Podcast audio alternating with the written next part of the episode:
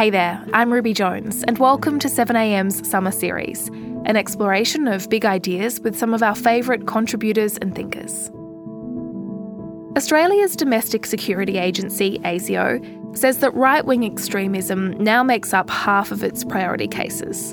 And the far right, while still fringe, has capitalised on division and social media to push its message during the pandemic. Of course, the world has already seen one great rise in the far right movement in the 1930s. Deteriorating economies, poverty, and plague were the precursors to the rise of fascist parties across the world back then. So, just how big a risk is this movement today? And how did we allow this discredited and dangerous ideology to get a foothold once again? Today, author Lydia Khalil on how counterterrorism turned a blind eye to the far right and how we all need to solve that problem.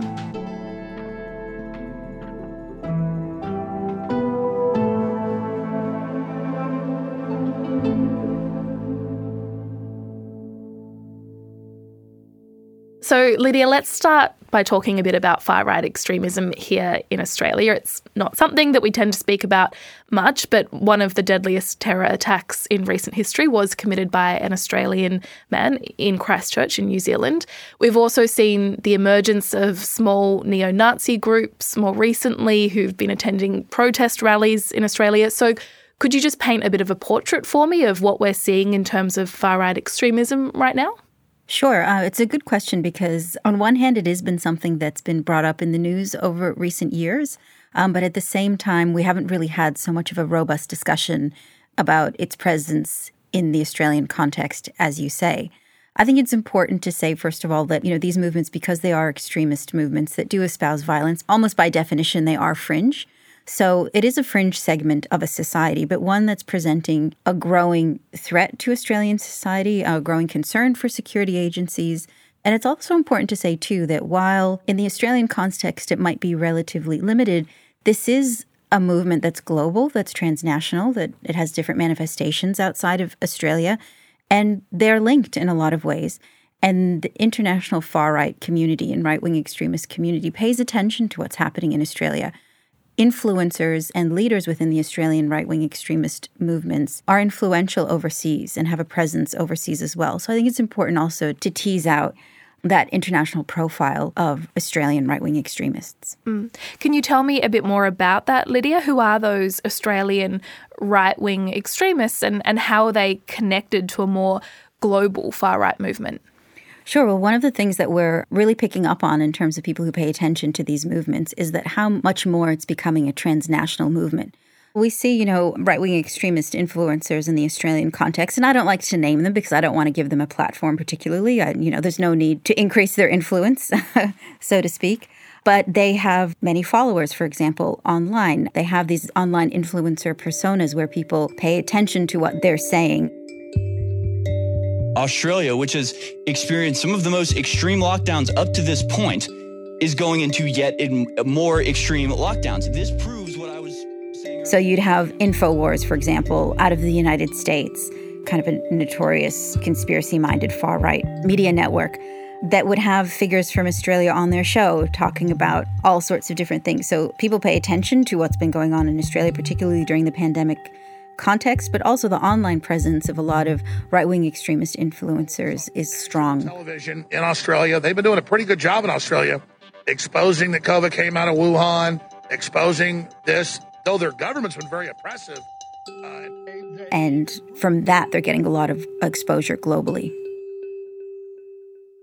Hmm, it's clear that events during the pandemic have really accelerated this type of thinking among some people, but when we talk about right wing extremism, these types of groups, they've been around for a long time, haven't they? They might have morphed, they might have been influenced by the pandemic, but they aren't new, are they?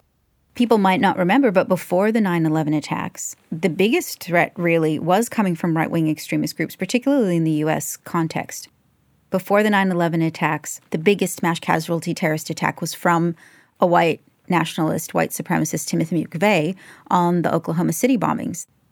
In the 9 11 era, after the September 11th attacks, counterterrorism became really the main national security priority in the United States, in countries like Australia, and elsewhere. And a lot of that counterterrorism effort was focused on the jihadist threat. The American people deserve to know the truth about President Obama's campaign to defeat the jihad.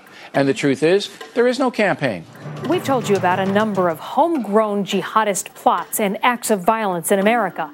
Well, last a month, more than 6,000 uh, men joined the jihadists, some of them from Western nations. And it's not just adults. The extremists don't mind having the young fight for them, too, like this 13 year old Belgian boy. Then we saw the expansion of the jihadist threat after the Iraq War, certainly after the Syrian conflict, and with the flow of foreign fighters, and then the return of foreign fighters or people inspired by Islamic State to commit attacks. And so a lot of our attention was paid to countering violent jihadism. And in so doing, I think we took our eyes off the ball of a threat that has always been there from right wing extremist groups. I mean, one of the most blatant examples of that is something that I write about in my recent book, and I open with this anecdote.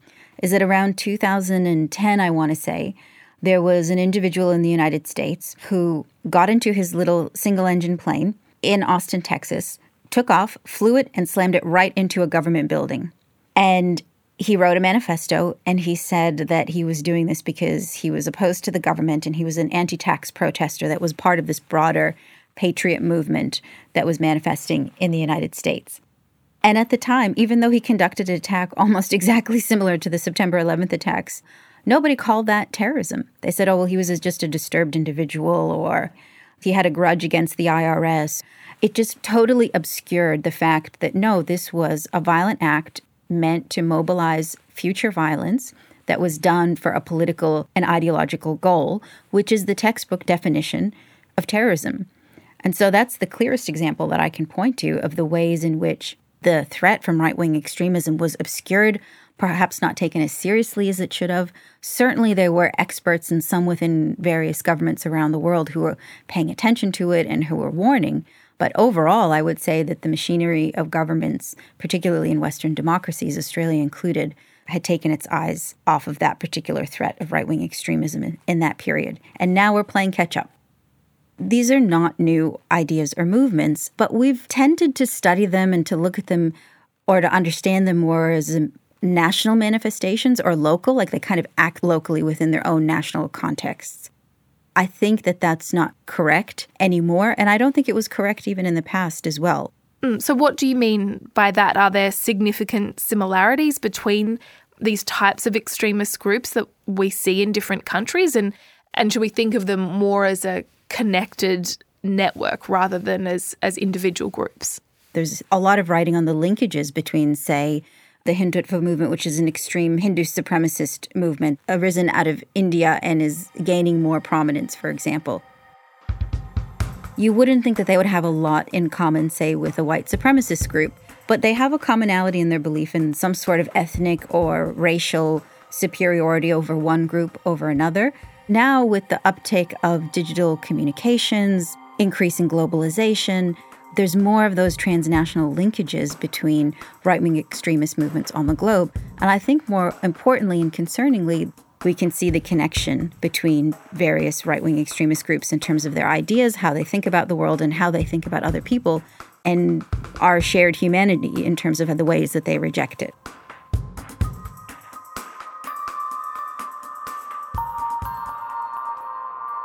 We'll be back after this.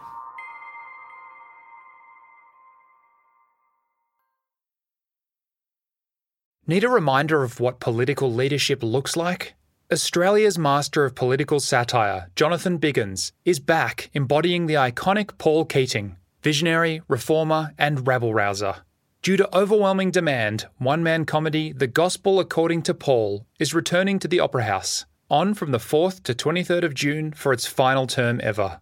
Secure your tickets now at sydneyoperahouse.com for an unforgettable evening. For Sloane Crosley, writing about the loss of a friend may not have provided catharsis, but it did allow for the possibility of a better ending. Like you have this amazing meal that's this friendship, and then you have a really, really, really, really bad dessert with shards of glass in it. And then, like, the book is like, you know, those little chunks of chocolate that come with the bill. I'm Michael Williams. Join me for this week's episode of Read This as I talk to Sloane Crosley about her latest, Grief is for People. Listen wherever you get your podcasts. Can we unpack some of the, the similarities between these different movements in different countries, taking perhaps Hindu extremism, what does that have in common with what you might see here in Australia? Is it an extension of the same ideas? Are they borrowing from the same playbook? Is it the rhetoric? What is it that you think links them? Well, I think we have to go back to definitions. And I like to use a definition that was put forward by a scholar called Elisabeth Carter. And she says that right wing extremism is a manifestation of an anti democratic opposition to equality. So it means that these movements are inherently anti democratic, they're authoritarian and fascist in nature. And they're also opposed to equality, meaning that they believe in hierarchies among individuals, in groups and out groups, that there is an in group that they are a part of that's inherently better or superior to another group. And a lot of times that manifests itself in terms of hatred or violence or vilification very common groups that are often the targets or the enemies of right wing extremists globally Muslims, feminists, LGBTQI, other minority groups, depending on the context of the nation. But certainly, Islamophobia is one of the big things that unites a lot of right wing movements across the globe. Anti Semitism is a huge one, and they also tend to believe in similar conspiracy theories as well. On the face of it, QAnon is a Trump era conspiracy theory. It's basically an ever expanding web of madness designed to make Trump look as if he's fighting a secret global movement of evil child killers.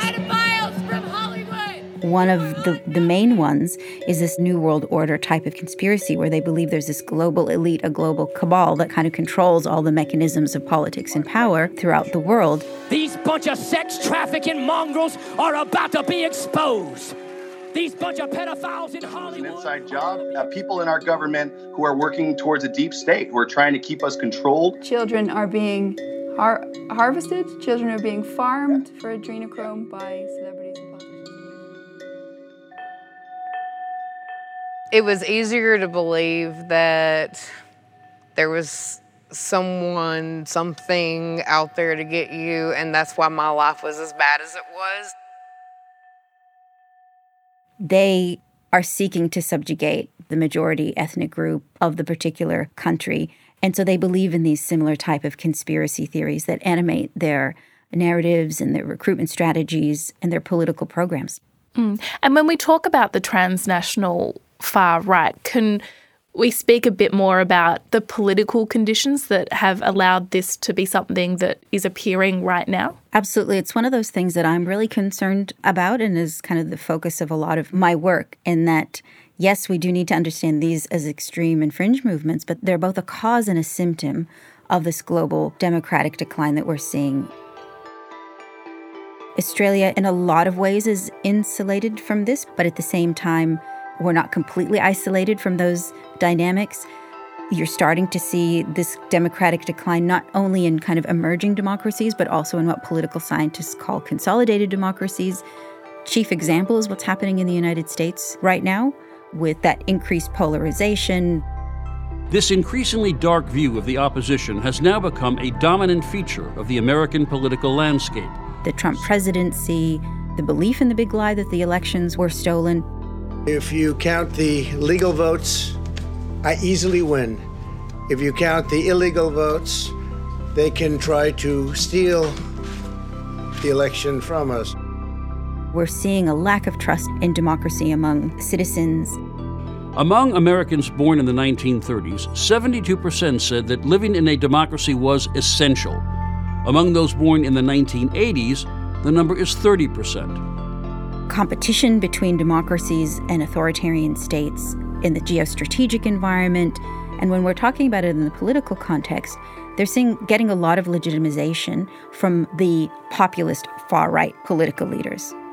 So I say that that is the bridge between these violent and radical revolutionary groups and the broader democratic decline.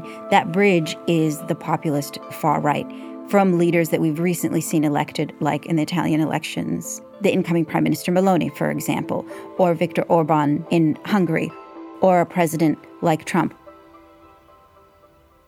Mm. And these are figures who have been democratically elected, but is the goal of the fringe far right to erode democracy altogether? They're very happy to participate in democratic processes to gain power, but they don't have a commitment to what we would call liberal democracy, in that they are happy to use elections to come to power, but they don't have the ethos of liberalism the way that it's classically understood. They don't have those values. So Orban in Hungary is a great example of this dynamic. He was elected to come into power. He has maintained his power through elections, but he's eroded the democratic institutions of Hungary to the point now where the EU has said that Hungary is not even a democracy. It just shows us that elections are not enough. We have to have the commitment to democratic principles and norms as well. Mm, that shows what's at stake, though. Exactly. And so we have to expand our thinking in ways that this is not just about counterterrorism operations. It's not just about disrupting plots or disrupting particular cells. This is a broader societal issue that we need to tackle with broader understanding, greater commitment to egalitarianism and democratic governance, multiculturalism, historical education, all sorts of things like that. Mm. Lydia, thank you so much for your time. I really appreciate it. Thanks for having me.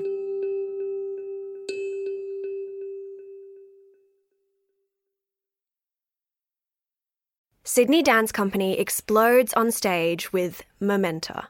This world premiere by acclaimed choreographer Rafael Bonachela is unmissable contemporary dance. Strictly limited season from the 28th of May to the 8th of June. Book now at sydneydancecompany.com.